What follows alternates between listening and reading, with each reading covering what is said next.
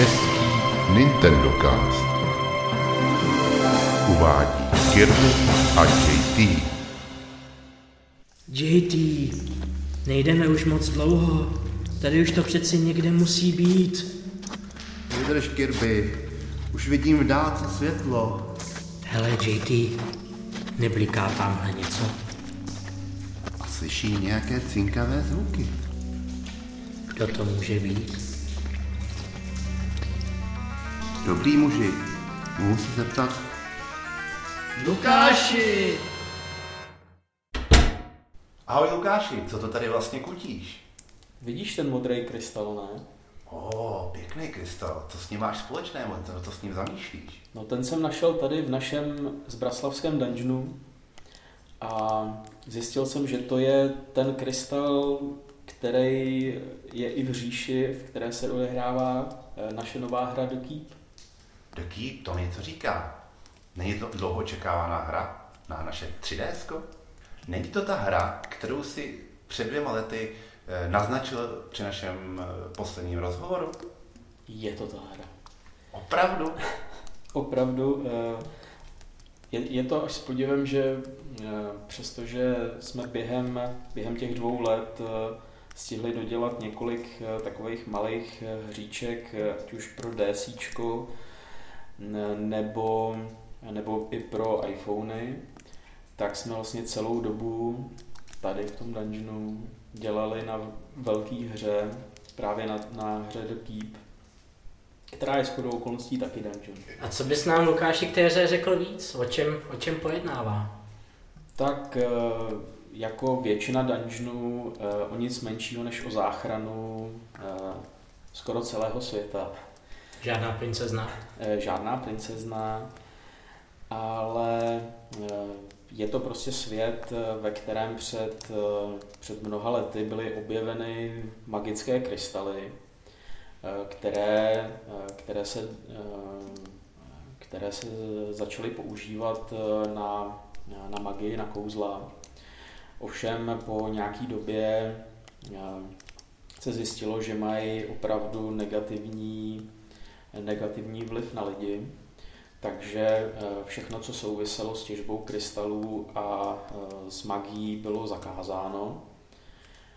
Nicméně čas od času se vždycky našel nějaký člověk, který chtěl dál provozovat magii, a tím se dostávám vlastně k hlavnímu záporňákovi, který se jmenuje Vatrys a který právě žije ve věži, pod kterou jsou jak dungeony, tak doly, ve kterých se těží právě krystaly, a on už je tak jako na hraně.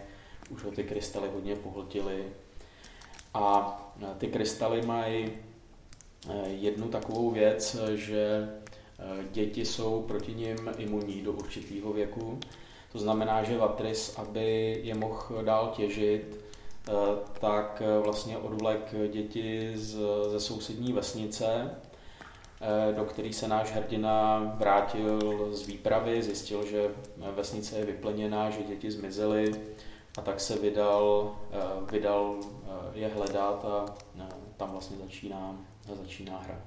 To je dobrá zápletka. Já si myslím, že je to docela originální. To jsem velmi překvapen. To jsme bohužel z toho teaseru, který můžeme vidět, nevytušili. Za to jsme tam viděli gameplay a ta vypadalo to velice skvostně.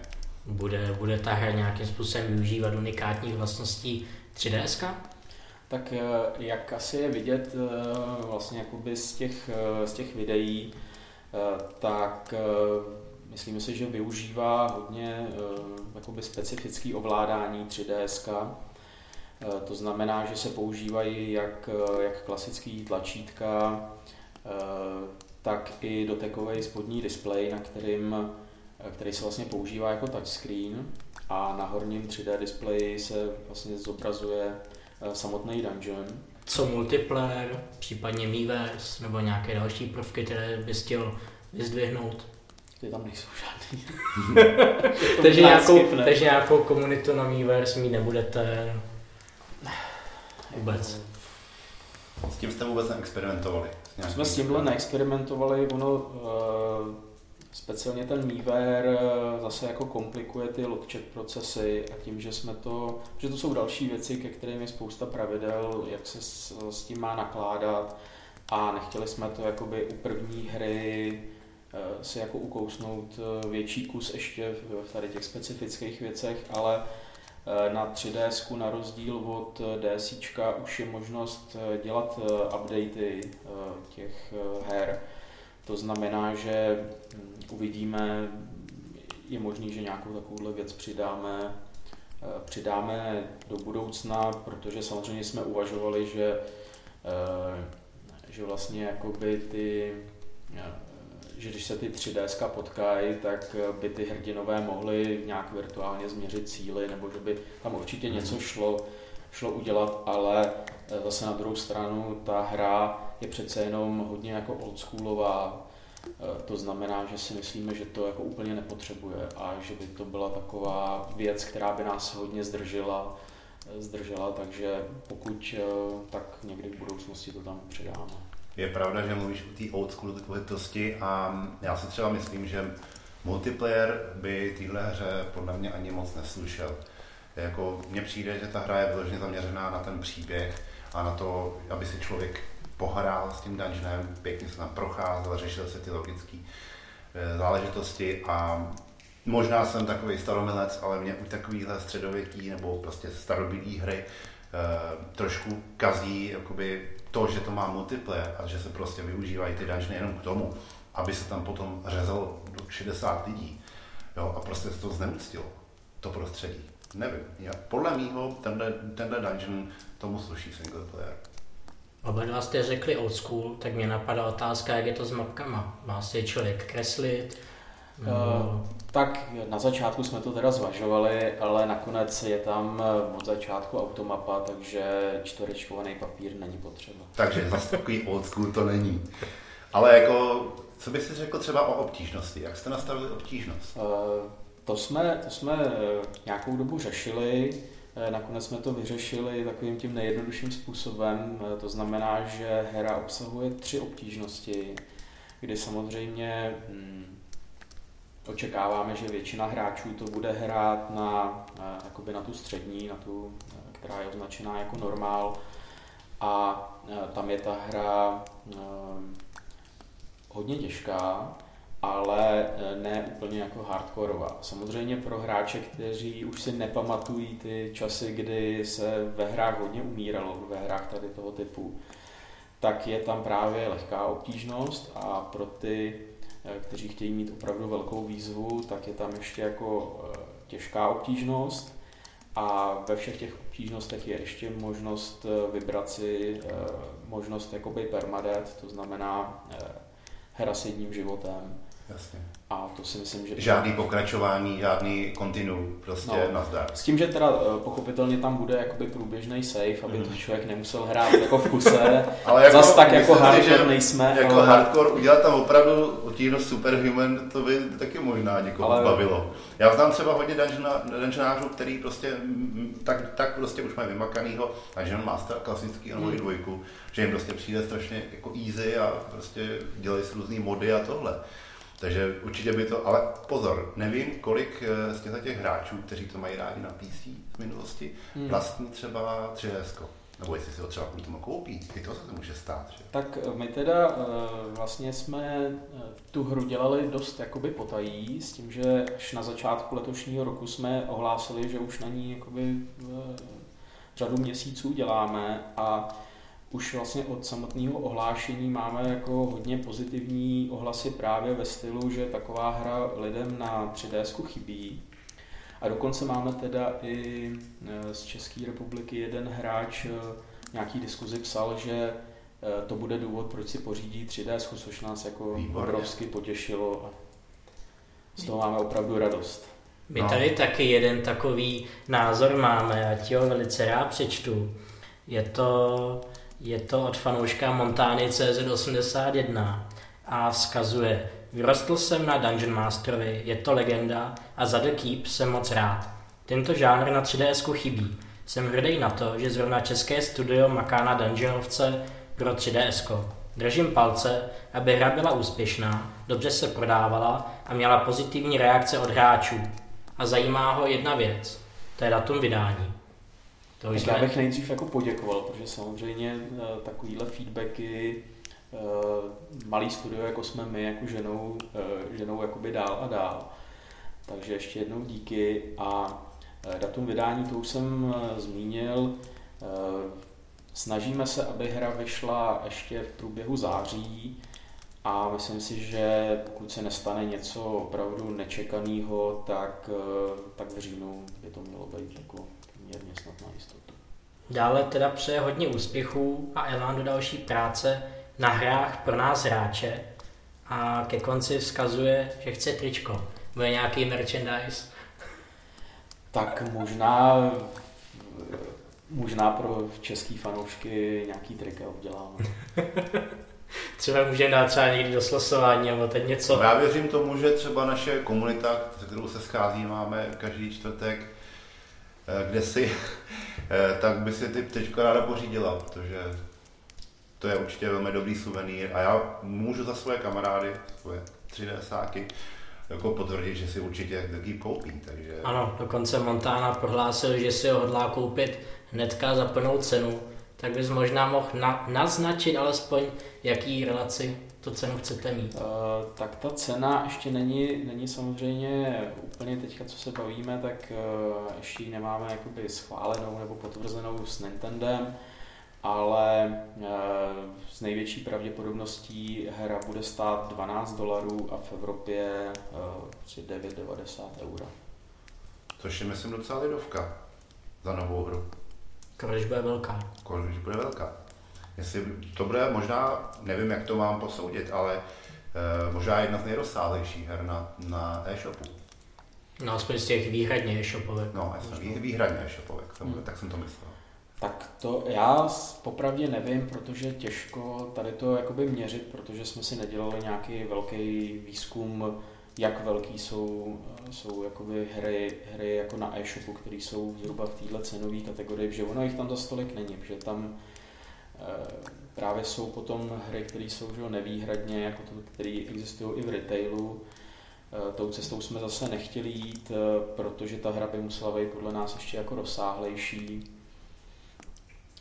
Takže nám přijde, že tahle cena je fair vzhledem k rozsahu hry. Je určitě fair, rozhodně jo.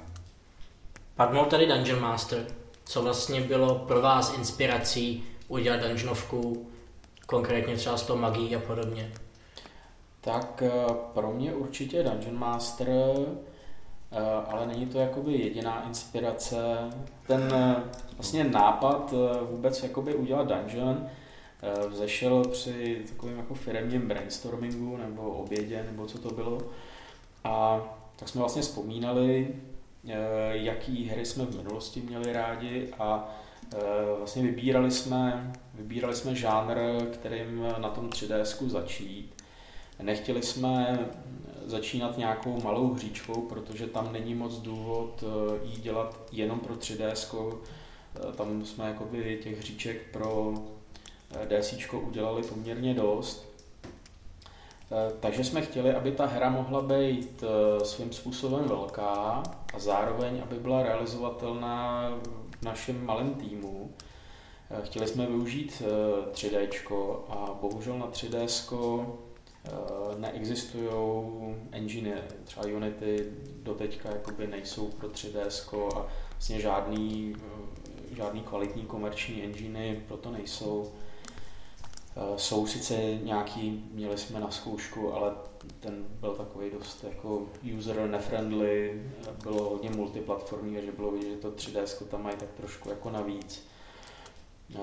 Takže u toho dungeonu jsme si říkali, že bychom to mohli zvládnout, no, naštěstí jsme to zvládli, protože hra je prakticky hotová. Takže to byla asi jako dobrá volba. Původně jsme teda tu hru plánovali výrazně menší, ale po několika měsících vývoje jsme si řekli, že by byla škoda jakoby tu hru kvůli času a rozpočtu jakoby hodně ořezat. Takže jsme šli jakoby do takové jako větší varianty, kterou jsme měli rozmyšlenou.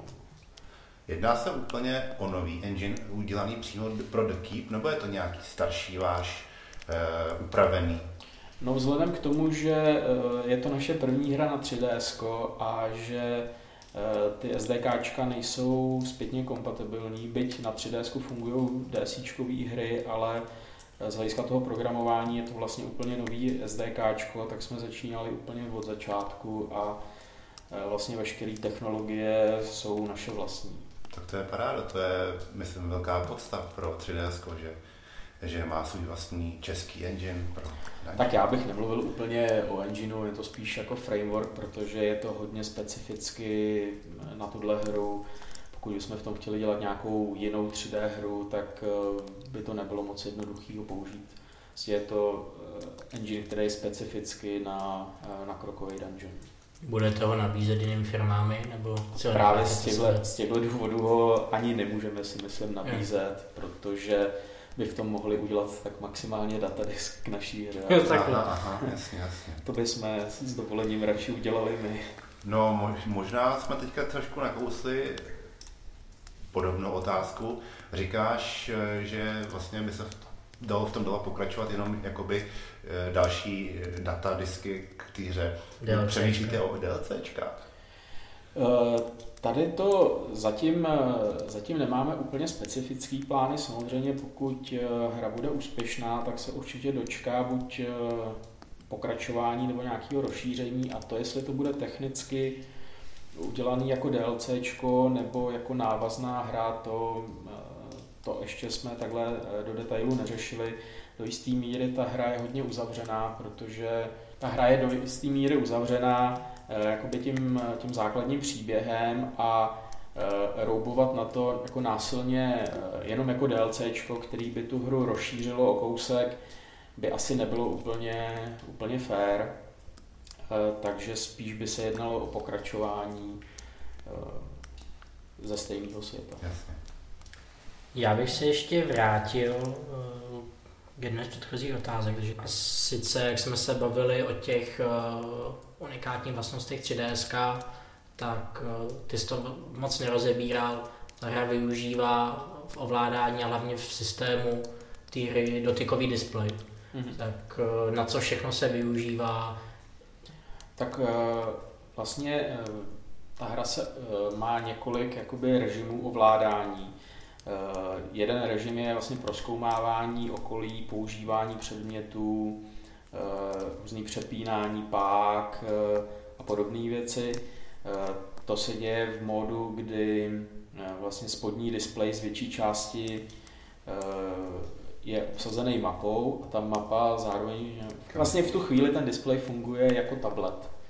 To znamená, že stylusem člověk jezdí po spodním displeji a v tom 3Dčku nahoře má ruku, kterou může brát předměty, může vlastně házet předměty takovým jako jednoduchým swingem, může přepínat, jako hledat třeba nějaký jako tajný tlačítko a podobné věci. Pak je tam režim boje ze zbraní, kde vlastně ten spodní obrazovka rozdělená na zóny, kde je vlastně taková malá mřížka 3x3, a hráč může sekat buď jako nízko, to znamená, že pokud přijde krysa, tak musí sekat jenom dolů, protože ta krysa jinde není. Když je nějaký jakoby velký protívník, tak šviháš nahoře, a když je prostě klasická postava, tak si můžeš vybrat, a samozřejmě ty postavy mají jakoby různý armor v těch zónách. To znamená, že je dobrý jako zjistit, na kterou zónu je potom ten protivník jakoby zranitelnější, aby člověk jako těch seků nemusel dávat tolik. Vlastně během toho sekání se ubejvá stamina a nabíjejí se combo pointy, které se pak dají využít na speciální komba, který mají větší damage nebo mají ještě nějaké další efekty, a ty komba se liší podle typu zbraně, to znamená, jsou jiný pro meče, jiný pro dýky a jiný pro sekery. To zní dobře, to zní dost komplexně. To zní opravdu komplexně. A... No a třetí věc je magie, kde vlastně magie se skládá z run, který se zase skládají na spodním displeji, kde je ta mřížka větší, je 5x4, to znamená, že může být vyskládaných až 20 run a ty kouzla se nacházejí klasicky na světkách, to znamená, že když potom jsou ty runy umístěné tady v tom Matrixu, tak se po nich přejíždí, tím se nabíjejí manou a ve chvíli, kdy hráč jakoby vlastně takhle složí kouzlo, tak to kouzlo odpálí a samozřejmě záleží trochu na šikovnosti, protože některé runy se používají v různých kouzlech, to znamená, že se třeba ty kouzla dají dát dvě přes sebe, aby využívali jednu runu společně, aby vlastně hráč nemusel mít jako třeba jenom 4 kouzla, jako v každém řádku jedno, tak je může dávat různě do zatáčky, protože ten pohyb je jakoby pravouhlejpotý. S tím, že ještě každá runa má nějaký cooldown, to znamená, že tam jdou dělat poměrně... Je to taková malá minihra, ale ne v tom smyslu, že by jí hráč hrál v průběhu toho čarování, ale vlastně ve chvíli se třeba najde svitek nebo nový runy, tak si může přeskládat a může vlastně čarovat jakoby jiný kombinace kouzel. Jsou tam i nějaké tajné kombinace, které se hráč nedozví a musí třeba vykoumat nebo je zjistí za odměnu? Takhle určitě je v těch runách nějaký systém, to znamená, že některé kouzla se dají odtušit, když prostě už nějaký kouzlo znáte, tak můžete zkoušet dřív, než najdete svitek, jiný kouzlo, protože některé svitky najdete později, než máte vlastně už třeba připravený, nebo máte pozbíraný jakoby runy, které jsou na to potřeba. A samozřejmě některé ty světky jsou v tajných částech, který nemusí úplně každý hráč třeba najít. To jsme se dostali teďka k otázce o tom, teďka mluvíš o tom procházení, že je možné, že projdeš nějakou úroveň a mineš nějakou tajnou místnost. Záleží na tom hodně, jak se odvíjí příběh, nebo jestli se těší nebo zlehčí hra, pokud najdu nějakou tajnou věc, nebo je to vyloženě? Tak samozřejmě tím, že se vlastně celá hra odehrává v dungeonech a v dolech a v té věži, tak tam nejsou žádný klasický vendoři, prostě není uprostřed dungeonu jako dědeček, kterýmu se dá jako to, co člověk v tom dungeonu najde, prodat a koupit jako zásoby. Nějaký z ničeho nic shop nevyskytuje se. My jsme na to mě přišlo u těch některých dungeonů komerčních dost jako legrační, že pořád si to hraje na nějakou strašně tajemnou, osamělou záležitost a pak najednou tam trčí nějaká bába a tam má nůži plnou prostě blbostí. Čeho náhodou tam zabloudila před 50 lety. No. My jsme o tom samozřejmě uvažovali, protože takhle jsme si zase museli dávat pozor, aby tam těch věcí nebylo moc, aby tam zase každý meč nebyl 12krát, protože by pak nebyli kam dávat v tom inventáři. Bylo ve hře, že by třeba existovalo nějaký kouzlo, že by si člověk jako přečaroval toho obchodníka, ale taky si říkali, že... Jakýho džina z láhve. Že by to bylo takový dost násilný, že on by jako se pak zase zbalil. Jo. Ale tak tady zůstaň a já už letím zase pryč. Jako, takže samozřejmě, když člověk bude jako pečlivě procházet celý ten dungeon a hledat všechny skrytý zákoutí, tak bude mít určitě nejlepší výzbroj. Takže to všem doporučuju.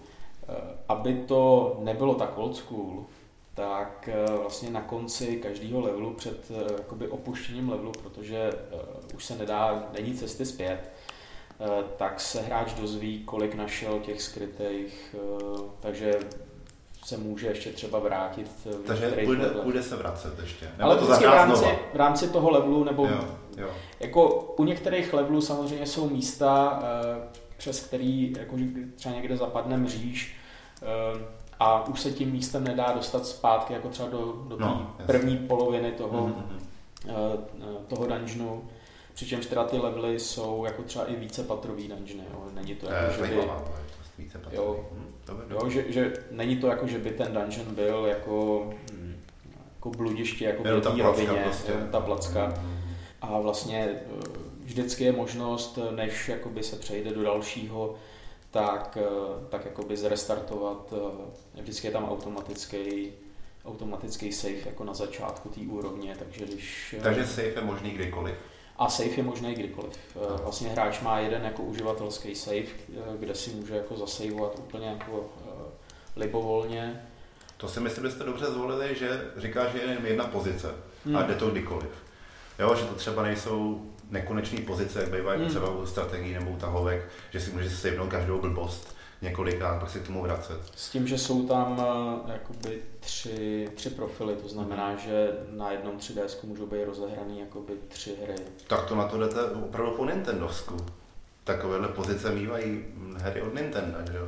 Většinou jsou 3 pozice, které se dají přepínat, ale víc ne, no. Určitě se dá říct k animacím, které jsou dělané jako motion capturem, což možná na tom 3DSku taky není úplně jakoby zvykem a trochu to souvisí s tím, že my vlastně od začátku plánujeme i další platformy pro tuhle hru, s tím, že 3DSko bude jakoby první a bude asi první jako další dobu, jo, že nepřijdou další platformy jako týden potom, co vyjde hra na 3DSku. Třeba vás případný úspěch natolik nakopne, že budou muset být udělány další porty. Zajímavý je, jak se vyrovnáte v případě portu s absencí dotykového displeje. To je samozřejmě pro ty porty jako docela oříšek, proto zatím jsme potvrdili jenom port na PC, kde samozřejmě jako myš a klávesnice nabízí jako spoustu možností. Ale ostatní platformy budeme určitě vymýšlet, ale pokud nevymyslíme ovládání, které by nám plně vyhovovalo a neskazilo by tu hru, tak je nebudeme jakoby potvrzovat zatím. Na Wii U by to šlo? Na Wii U by to samozřejmě šlo, protože Wii U je takový jako dospělý 3DS, takže tam samozřejmě ta šance je asi veliká. Zvažujete, nezvažujete? Máte devkit? Devkit máme. Takže na výučko určitě plánujeme vyvíjet a samozřejmě ta šance, jak jsem říkal, že The Keep bude na Wii U, je veliká. Tak to je velice dobrá zpráva. Mě v té souvislosti napadá otázka ohledně crowdfundingu, protože se nabízí, že by se třeba fanoušci vzali sami na jaký platformy to chtějí, nebo vzhledem k tomu, jestli nezávislí vývojáři, tak z hlediska financování to může být zajímavý. Neuvažovali jste už o Kickstarteru třeba nebo o jiné službě? My třeba o Kickstarteru se bavíme poměrně často, ale Kickstarter má spoustu takových pro nás zvláštních jakoby věcí. Jednak ne každý projekt je vhodný pro Kickstarter, speciálně třeba u Wii U her je trošičku problém s tím, jak potom těm, co podpořejí projekt, vůbec jakoby doručit tu hru, i když nějaké možnosti jakoby s Nintendem v tomhle směru jsou, ale není to úplně jednoduchý. A zároveň určitě nebudeme dělat jakoby porty na všechny možné platformy, pokud ta hra nebude úspěšná už na 3DSku. A přijde nám takový trochu zvláštní, pokud ta hra bude úspěšná, tak chtít peníze, aby jsme udělali port. Jo, to znamená, že já vím, že se to na Kickstarteru často děje, že se tam objevují jako úspěšný, nebo možná kolikrát jako úspěšný v uvozovkách hry z nějaký platformy a žádají o peníze na jinou platformu a člověk si říká, proč vlastně chtějí peníze, když jsou takhle úspěšní. Ano, to mě taky napadlo právě. Proč chtějí peníze na port, když už z toho původního byl tak úspěšný a už mají tolik peněz? To by vlastně měly být granti a udělat ten port už jenom tak, hele, máme dost prachu, dáme to ještě semhle, tam to ještě nemají. Tak to bych uvažoval já, ale samozřejmě trh je neúplostný. Možná je tohle jako příliš jako oldschoolový uvažování. Ano, ale rozhodně to asi není obchodnický jednání. Ano, samozřejmě Kickstarter je hodně zajímavá platforma na budování komunity, ale ono to má i svý jako úskalí, zvlášť pro malé firmy, protože ta samotná kampaň je vyčerpávající a i potom do jistý míry práce s tou nově vzniklou komunitou je dost vyčerpávající, protože málo kdy se stane to, že by se na Kickstarteru vybral vlastně skutečně reálný rozpočet, za který třeba jde udělat hra. Ale ty, co na tu hru přispěli, tak mají pocit, že vlastně oni jsou opravdu investoři a že by ten vývojář měl splnit jako každý jejich nápad a i kdyby to ten vývojář chtěl udělat, tak nemůže nikdy vyhovět všem, takže, jak říkám, Kickstarter je hodně komplikovaný a podle mě, když ten projekt není vhodný pro Kickstarter, tak je lepší ho tam nedávat. Takže vlastně je pravda, že když někdo přispívá na Kickstarter, tak tím vlastně toho vývojáře i omezuje. Protože on si tam vlastně... No tak ne nutně, protože samozřejmě jakoby smluvně ten vývojář jako nemusí dělat nic. Jo, prostě tam je vždycky všude spousty proklamací, protože je to že americký projekt, takže tam právníci se vyřádili, že samozřejmě nevzniká žádný právní nárok na cokoliv, když přispějete na Kickstarteru. Aha. To jsem třeba nevěděl. To jsem věděl a už se kolikrát staly krádeže, že jo? Že se vybrali prachy a nakonec nic nebylo. Jako dost a nikdo nikomu nic neudělá. Dost často se vlastně nebo objevují třeba Wii U projekty na Kickstarteru, nebo že je nějaký stretch goal pro Wii U verzi a podobně. Nepřemýšleli jste nad tím stát se na Nintendo průkopníkem v české lokalizaci? Vydat třeba The Keep s českou lokalizací, nebo alespoň s českým digitálním manuálem, když je trošku větší než ty předchozí hry, co jste vydávali na DSičku? Zvažovali jsme to a samozřejmě bylo by to asi hezký, jako tím, že jsme český vývojář, ale tam je... Popravdě jsme nezjišťovali úplně u Nintendo detaily, jestli by to vůbec šlo, protože tady ty věci se taky často měnějí, jakoby požadavky, jaký jazyky musí být třeba jako v popisech hry a v manuálech a podobný. A vlastně tím, že doteďka, jestli se nepletu, tak na 3DSku není možný mít vůbec popis hry v češtině. Byť už jakoby ten e-shop je český, s čímž zároveň souvisí to, že strašně dlouho vůbec vlastně oficiálně e-shop v Čechách nebyl. A všichni hráči, kteří si koupili 3DS a nakupovali na e-shopu, tak jsou přihlášení zřejmě jako Angličani nebo Němci. Já už jsem se přihlásil. To znamená, že my zase potom z těch statistik jako vlastně nevidíme žádný prodej z Čech, takže se i obtížně odhaduje, kolik tady vlastně jakoby těch zákazníků je. A zase dělat to třeba kvůli 6 lidem by bylo takový dost neproduktivní. No. Uvědomuje si Nintendo, že některé prodeje z Británie mohou být z Čech? To jo, ale bohužel my to potom v těch reportech nevidíme, takže... Tak ono vlastně to je těžko nějak, že jo, jak to poznáš? No jasně, ale jestli jako třeba aspoň ti nějak přemýšle, jako že teď máme e-shop a nikdo nekupuje, tak jako čím to bude? Jestli jim docvakne, že třeba můžou být v jiných regionech, anebo si řeknou už pro nic dělat nebudem, že v té zemi stejně nikdo není. Já vím, že v průběhu tuším loňského roku přibyla právě, jak jsem mluvil o těch popisech, tak ty taky původně byly tuším jenom v těch 5 takových těch základních jazycích plus myslím portugalština. Pak tam přibyla jako holandština, teď je možný tam mít popis snad v ruštině. To znamená, že oni ty teritoria nějakým způsobem přibývají, ale úplně to třeba nesouvisí s tím, jakoby s tou dostupností a nejsem si jistý, polština tam taky ani v těch popisech, jestli se nepletu, zatím není.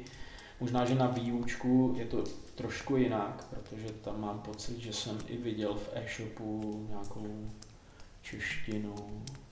Já jsem se tam nevšiml. Já mám pocit, že tam totiž bylo u, vlastně jak vyšly, že Mario Kart 8, tak jak je k ním ta hra zdarma, takže vlastně ten poutač... Jo, máš pravdu, vlastně ten poutač je v češtině. Takže tam ano, už jakoby ten e-shop nějak větvený je, takže tam to možná bude trošku... Tam je přímo odkaz na tu, na moje Nintendo CZ, že se tam ty kódy... To mě teda připomíná, že jsem si ještě tu hru nevyzval. Doufám, že ještě není pozdě. Do konce srpna, prosím tě. Já jsem se už informoval, já jsem tam totiž zaregistroval a nic se nedělo. Říkám, do pytle, tak to jsem asi nějak podělal, protože se nic nedělo. Říkám, jsem přišel o hru. Tak jsem napsal přímo jim a máme být v klidu, kódy budou rozesílány. Takže... Jo, takže ještě to vlastně ani nejde vyzvednout ta hra. Jako, no, ještě kód nepřijde. No, přesně tak. Ty jim napíšeš, se zaregistruješ s tím pinem, co máš kvůli, nebo ho dostaneš z e-shopu a oni ti teprve potom za několik týdnů nebo i měsíců pošlou ten. A už při té registraci se vybírá ta hra? Nebo... Jo. Tam musíš napsat, co chceš za hru. Mhm. Já se tam ještě k té lokalizaci vlastně dobře nezabývali jste se tím, možná byla nějaká překážka ze strany Nintendo, ale je i nějaká překážka z hlediska vývoje nebo pro vás jako pro vydavatele tak tam přidat nějaký jazyk? Samozřejmě čeština má jako specifický písmenka docela, takže určitě by se musel vyrobit font, že myslím si, že ve většině těch fontů, který se používají na 3DSku, čeština asi nebude, ale úplně asi velký problém by to nebyl. By to nějak udělat. Já teda nevím, na jakém operačním systému nebo co to v sobě 3DS má, ale rozhodně vím, že znakovou sadu pro češtinu obsahuje.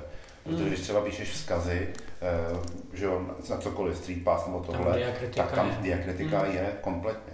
No, mě to zajímalo třeba z hlediska multiplatformových titulů, když vyjde hra na konkurenční platformu, třeba s českýma titulkama, což třeba Ubisoft dělá běžně, EA taky, a akorát ve Wii U verzi nebo ve Wii verzi v minulosti chybí, tak jestli je tam nějaký pádnej důvod říct, že třeba, já nevím, je to 100 hodin práce navíc, která se nám nevyplatí, protože je tam málo lidí, anebo je to tak málo práce, že by řekl, že prostě jenom šikana, že to tam nedávají. Jaký je tvůj názor? Já nevím, ale na letošním Gamescomu se určitě někoho z Nintendo zeptám, jestli je to vůbec možné. Teď jde o to, jestli ti na to odpoví, jo? Protože my jsme taky ve Frankfurtu různé jako otázky kladli a nebyli jsme moc úspěšní. Je pravda, že ani nám často jako neřeknou úplně jako na rovinu a řeknou, že nevědí a že... takže nevím, jestli pravdu evropský Nintendo spoustu věcí neví, nebo... ale je to možný, je to pořád jako obrovská korporace, takže... To vzpomněl si moc dobře na to, co jsi všechno říkal. Tenkrát, když jste dělali ty DS a hry, jaký tam byly ty guideliny a tak se tam rozebírá trošku víc do detailu. Takže to... si to sice úplně nepamatuju, co jsem říkal, ale rozumím se na tom... jsme pořád live. Bylo to docela děsivý, ačkoliv se teda... Ale nic zásadního se na tom nezměnilo. Navázal bych na jeden tvůj příspěvek na vašem firmním blogu,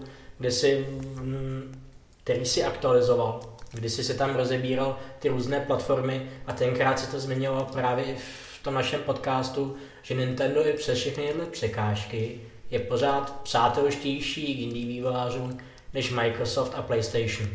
Ty jsi to vlastně aktualizoval a stále to pro mě takto vyzní, že Nintendo je pořád spíš tou indie platformou. Tak mně to takhle přijde, byť to určitě... Samozřejmě, že nechám počítač, jo. Ten mediální obraz pořád takovejhle není. Prostě Microsoftu i Sony se daří víc propagovat to, že vlastně pro ně dělají indie vývojáři. Ono obecně, že u Nintendo je vždycky problém jakoby těch third-party titulů, protože ty velké firmy vždycky strašně dlouho čekají, jestli ta další platforma Nintendo jako bude stát za to, pak si většinou nevědějí rady s tím, že je jako specifická a že nejdou dělat jakoby jednoduchý jako jedný porty kvůli ovládání. Takže vlastně doteďka, že ty takový ty velký firmy to Nintendo berou tak jako doplněk. Ale když se člověk podívá třeba na e-shop nebo už i na ten DSiWare, tak vlastně těch nezávislých vývojářů je tam poměrně hodně. A se ta naše zkušenost je pořád stejná. Jsem to vlastně, ten blog, co zmiňuješ, tak to vlastně je asi rok a půl starý komentář, který jsem psal původně do Levelu. A teď jsem ho dával na blog a proto jsem tam dělal tu aktualizaci a vlastně když vyšel Xbox One, nebo se začal prodávat v zahraničí, tak Microsoft oznámil takový jako program pro nezávislý vývojáře s tím, že si vybere nějaký vývojáře a těm zadarmo pošle devkit. Tak jsme se hned, jak se tady ta zpráva oznámila, chtěli zaregistrovat a zjistili jsme se, že z Čech se nešlo registrovat. Pak uběhly asi 2 měsíce a úplně v tichosti tam jako ta možnost jako přibyla. Tak jsme se teda zaregistrovali a přišel první e-mail, jakože do 48 hodin se vám ozveme. Tak asi opravdu se něco změnilo. Za 72 hodin přišel e-mail, že fakt jako nestíhají, že nečekali takovej zájem, to je jako zajímavý, a že máme počkat měsíc, že se nám určitě ozvou a že když do toho měsíce se neozvou, takže se jim máme jako připomenout. Nebo že to ruší. Zhruba po nějakém tom měsíci jako přišlo, že jsme prošli nějakým prvním sítem a že máme jako čekat. A čekáme do teď, jako, takže tolik jako k Microsoftu a u Sony ani nevím, kde si do té fronty jako stoupnout. A máš vůbec se tam stoupat? My jsme se Sony jako v minulosti jako koketovali, dokonce jsme došli tak daleko, že jsme s nima podepsali jako NDAčko. To bylo ještě, co to bylo za platformu? To bylo asi PSPčko. Myslím, že jsem říkal tenkrát. PSPčko a pak jsme po asi 2-3 letech si řekli, takže bychom to zkusili znova, když byla Vita, tak jsme se znova jako přihlásili a došlo k takový paradoxní situaci, že oni nám řekli, že už jako nemáme jako žádat, protože už jako jsme tam vlastně registrovaní s tím, že máme i to NDAčko a že se máme ozvat jako našemu jako producentovi přidělenému. Jsem dohledal, s kým jsem jako komunikoval v minulosti, poslal jsem e-mail, tam mi to napsalo, že ten člověk už tam nepracuje a tím to jako se Sony jako, jak jsem říkal, tak jako ze mě bude blázna, jako jo, že mě odkážou na někoho, kdo tam není, a tak jsem tam ještě poslal jeden nějaký e-mail, jestli teda s kým se o tom mám dál bavit, a na ten neodpověděli. Co znamená přidělený producent, že producent si ty, že jo? Jakoby na jejich straně vždycky je, že někdo, kdo jakoby se stará, protože já nevím, jak je to teď, ono se to asi jakoby i u Sony změnilo, ale v té době, jakoby, když jsme řešili to PSPčko, tak vlastně než člověk vůbec začal, tak musel jako vyplnit strašných papírů, poslat nějaký stručný game design té hry a vlastně to už posuzoval nějaký producent, který byl jako přidělený. To znamená, že jsme se tam jako nějaký první krok jsme tenkrát udělali, ale pak oni chtěli jakoby vědět takový detaily, který že jenom příprava těch dokumentů by nám zabrala jako týdny, takže a zároveň jsme vedle toho začali komunikovat s Nintendem a tam to překvapivě jako šlo rychleji, ale to jsme asi řešili. Takže u Nintendo už nečekáte čekárně dlouho. Ale u Nintendo tam vlastně, my jsme se registrovali ještě na DSko, na který jsme nakonec žádnou hru nevydali, byť jsme na nějaký hře jako pracovali. A pak vlastně vždycky s každou další platformou už ten proces byl strašně jako jednoduchý, že jsme si jenom požádali, ano, chceme na DSičko, ano, chceme na Víčko, ano, chceme na 3DSko, ano, chceme na Wii Učko a vlastně jako všechno to šlo už pak poměrně jako hladce. Ne? A změnil se ten postup nějak teď s přechodem z DSička na 3DSko a teď na Wii U? Tak u Wii U je samozřejmě jedna věc, s kterou vlastně přišlo Nintendo jako první, pak se trošku jako opečil Microsoft, že Nintendo zalicencovalo pro vývojáře Unity. To znamená, že schválený Nintendo vývojář dostane zadarmo licenci výučkových Unit, což je samozřejmě obrovská výhoda že se nemusíte jako zabývat technologií a můžete se soustředit přímo. To je docela zajímavý, protože Nintendo, zvlášť teďka, když Jučko není až tak úspěšný, jak se čekalo, Nintendo vyčítají vývojáři z třetích stran, že je málo podporuje, že dělají málo reklamy a proto nevyvíjí nové hry, protože se jim to nevyplatí. Tak to se týká těch velkých hráčů samozřejmě. Jakoby, když Ubisoft dělá hru, tak ten rozpočet je jinde a prostě jim to asi jako nevychází. No. Asi by potřebovali, aby těch výuček bylo třeba dvakrát víc. Já teda doufám, že to výučko poroste, že teďka vlastně ty Mario Kart 8 si myslím, že to jako pěkně nastartovali, jako přece jenom 2 miliony prodaných kusů za měsíc. To je jako takovýhle nášvih s tím nepočítal. Myslím, že minulý týden to byla nejprodávanější hra na světě za ten týden. Jako, takže... Je to tak? No a teď ještě může tohle ten zájem přiživit další hra, že jo? Super Smash Bros, na kterou čeká celá obec herní, takže... Tam je samozřejmě zajímavý sledovat, že teďka byla jako E3 a v podstatě valná většina jakoby novinářů to Nintendo tak jako přešlo. Víc si myslím, že tam ukázali určitě ne technologicky jakoby nejzázračnější hry, ale z hlediska jako gameplaye a o to si myslím, že jako u těch her by mělo jít jako především. Ukázali opravdu zajímavý projekty, zajímavý tituly, který bohužel teda spousta z nich bude až příští rok, ale vlastně jako Microsoft a Sony, to je furt prostě pokračování, jako zajetý schéma.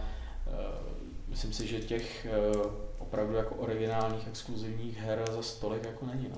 No já si myslím, že Nintendo dokázal na této E3, co jsme viděli ve Frankfurtu, že prostě opět se vyplatilo čekání, že pořád dlouho nic se nedělo, kutili, ale teďka přišli s takovýma peckama, že já přiznávám, podle mě Sony ani Microsoft se nemůže s nima měřit.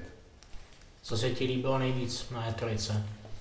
Tak mně se, já jsem to někde asi říkal, v podstatě, když jsem to sledoval, tak tam bylo několik titulů, který kdyby je prostě druhý den dali jako do shopu, tak jedu koupit. To je určitě Yoshi bavlnkovej, že jo? Protože hrál jsem na víčku bavlnkovýho Kirbyho, který byl naprosto boží a vůbec jsem nechápal, jak takovej vizuál to víčko jako zvládne. To mě přišlo až jako neuvěřitelný a samozřejmě to, že to posunuli do 3D, tak je jako úžasný. Samozřejmě teďka, že všichni jako odborníci tvrdí, že je to vlastně jako vykrádačka, jako Little Big Planet. Little Big Planet, ano. To, což nevím, úplně jsem se nekoukal, jak to časově je, že jo, kdo první vytáhl jako šitíčko z těch firm nebo z těch vývojářů, ale... Já bych řekl, že Kirby byl dřív, určitě. Já bych klidně řekl, že Little Big Planet byl první, ale tak zase Little Big Planet je dost odlišná hra, že no, mají dost jiný princip. No, tam nebo to sdílení, vytváření vlastních levelů.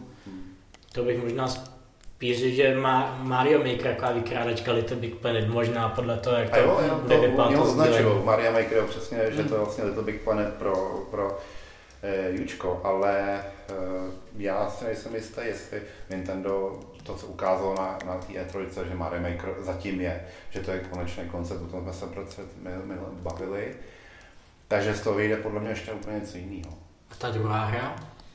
Tak určitě, že já mám rád prostě vizuály, které nejsou úplně obvyklý, takže zase jakoby plastelínový Kirby, to je určitě jako taky jasná volba, protože že Kirby, tak to by to asi nemusím vyprávět, jak dobrý jsou to hry jako na všech platformách, jakoby i v minulosti. A pak vlastně to FPS-ko, ten Splatoon, to... Tak tady máš kamaráda, Kirby. Já jsem velký fanda Splatoonu od první minuty. Já mám samozřejmě dva syny, kterým bych určitě nedovolil hrát Quakea jako v jejich věku, Já tady tu hru určitě, protože je to v podstatě, že FPS, ve který jako necáká krev, protože tam cákají barvy a... Counter-Strike po Nintendovsku. No. Takže uvidíme, jako vypadá to hodně dobře, samozřejmě nemusí to být tak dobrý, jako to teďka působí, uvidíme, až ta hra vyjde. A co hraješ? No já teď jsem několik měsíců hrál převážně do Keep. Což je dobře, netestovat se musí. A z nějakých jiných her, samozřejmě hraju do Mario Kart 8. Můžou tě tam hráči nějak potkat v onlineu? To zatím v onlineu nehraju, protože byť výučku mám už docela dlouho a to mi můžete poradit. Jak se tam vlastně jako dělají jako friendlisty? Já jsem to tam totiž nikde neviděl. Jako... Myslíš té hře? Ne, jako vůbec jako... Systému. Jako friendlisty. Nemáš ani přidanýho žádnýho kamaráda. Nemám přidanýho kamaráda, že nevím, jak se to dělá. Tak ve friendlist jako tam v podstatě je. A ty s tím NNID dostaneš účet na Miiverse. A buď si ty lidi najdeš na Miiverse, jako bys hledal lidi na Facebooku. Potřebuješ na konkrétní přezdívku. Takže jakoby na Miiverse někde vyhledal. Já jsem hledal a nemohl jsem nikde najít. To je jako to vyhledávání. Já jsem tam si viděl, jako, že můžu poslat mail, nebo takovou zprávu, ale to už musím mít jako někoho. Ale v tom friendlistu... A v tom friendlistu je taky čudlík na tom. Tam je taky čudlík, ale tam je...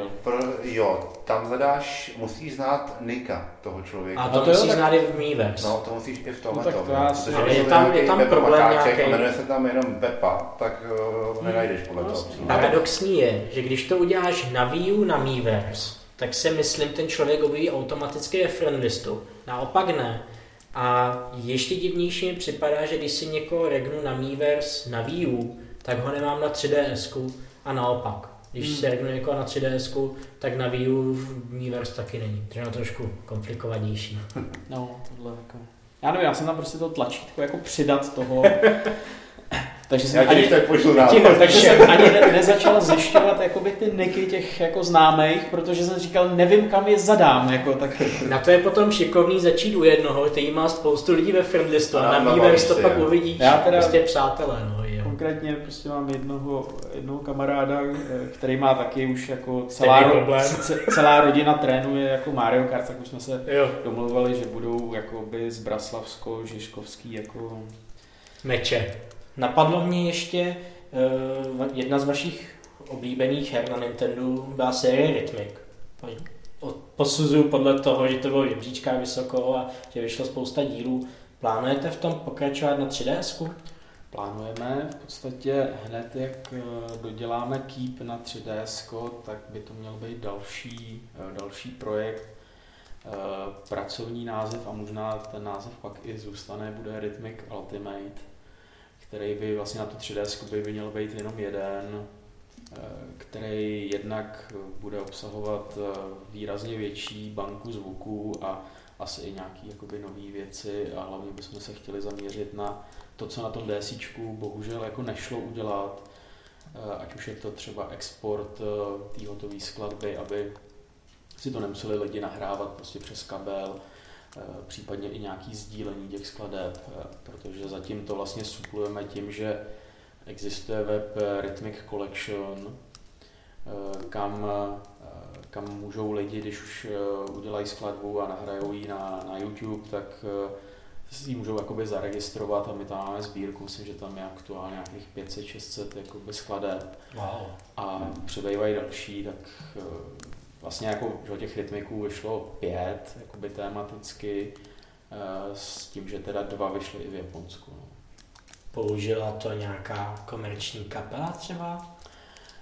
Kapela jako taková nevím, ale čas od času nám píšou jakoby uživatelé, jestli můžou, když k tomu dělají nějakou hudbu, tak jestli ji můžou použít třeba v nějaký svojí hře jako na mobily nebo toho, tak to samozřejmě jakoby povolujeme nebo prostě jim píšeme, že můžou, že budeme rádi, když tam jako odkážou na to, že je to dělaný v rytmiku.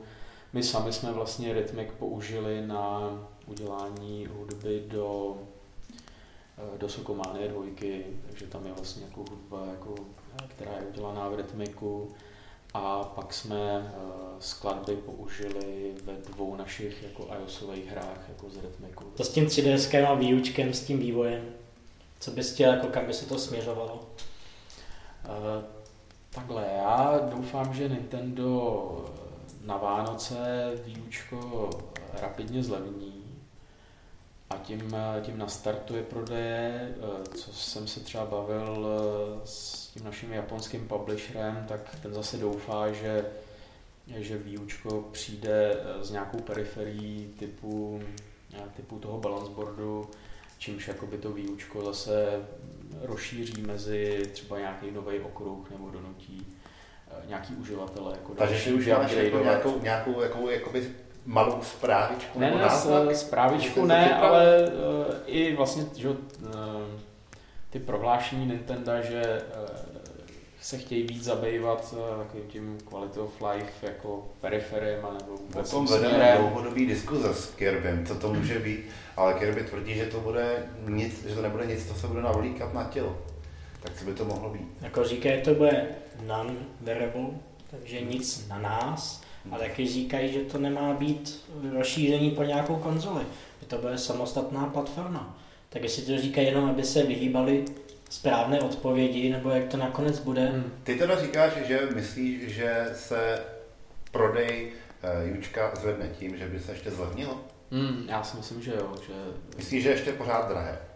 Já si nemyslím, že je drahý. Jo. Ono v dnešním světě je to takový jako trošku jako pomatený, že je to dobře vidět, teď jako odbočím třeba na PC hrách, že lidi nemají problém zaplatit jakoukoliv cenu za nedodělanou hru, o který vědí, že bude dodělaná za 2 roky, Bůh ví.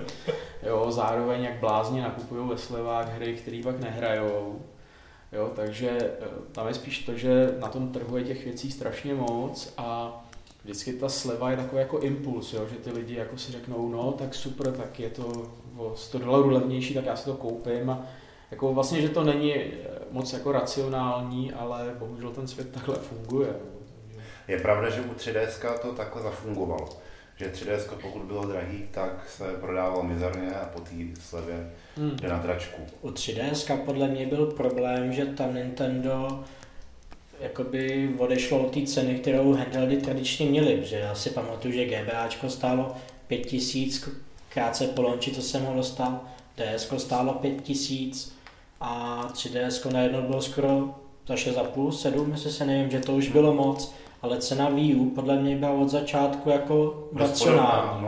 Ale byla racionální, že byla dost podobná Wiičku, Gamecube. Tak oni tam udělali určitě velkou chybu, když vlastně to Wii Učko představovali, že na té E3, myslím, že to bylo už.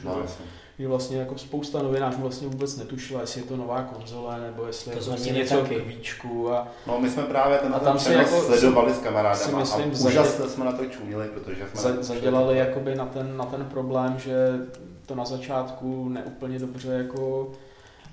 Jo, a vlastně neřekli těm uživatelům Víčka, že, kterých já nevím 100 milionů nebo z těch prodaných Víček je 100 milionů, jako proč by měli jako upgradeovat vlastně, nebo to neudělali prostě tak, aby to ty lidi jako přesvědčilo. Já jsem původně pochopil, že to je periferie, jak jsem si divil, jak to, že potom to tehdy moc ukazovali, když to zvládne Víčko. A jako byla to asi velká chyba, nechápu, že to je možný, se to s nima táhne tak dlouho, že zbodli tu konferenci a do dneška si novináři pletou, že třeba Mario Kart 8 vyšlo na Wii a ne na Wii U.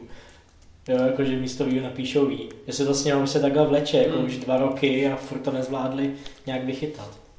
No a pak samozřejmě to, co může jakoby to výučko nastartovat hodně, tak to jsou teďka že ty figurky, kde samozřejmě jako uvidíme, jestli budou stačit jakoby ty Smash Bros a tam se dá čekat, že je ohlášená ta periferie, že ty figurky budou používat s 3DSkem. Takže se dá čekat, že pak začnou chrlit jako Pokémony, jako figurky. Na tomhle tomu si myslím, že to může, čeká velký zisk. Ty už na Víčku jsou, že jo? To může potom být jako velký, jako, že se budou zase všichni divit, jako proč? Jako?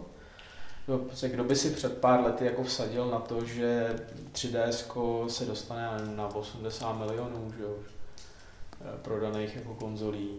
3DS? 3DS. Ne, 3DS ještě na to není tak dobře, to mám kolem 40. 40, no tak. No, jako i těch se prodalo fakt hodně.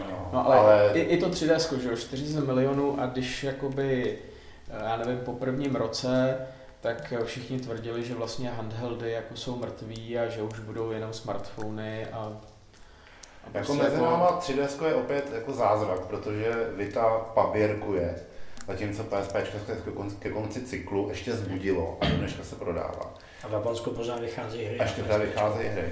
Tak pořád je vlastně v handheldech jediný Nintendo, který na tom dokáže vydělat. Tak přátelé, už se nám připozdívá a také je tu docela chladno. Lukáš, jelikož tady tráví dlouhé večery, tak má samozřejmě na sobě tento velký hutný kabát, ale my se pomaličku odebereme domů.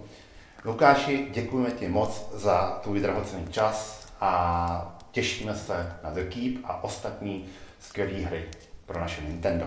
Díky, že jste přišli, ale trochu mě mrzí, že mě tady v tom dungeonu necháte. Tak pojď s námi. Měj se hezky. A s vámi, milí posluchači, se tedy taky loučíme a u příštího dílu ahoj. Čau.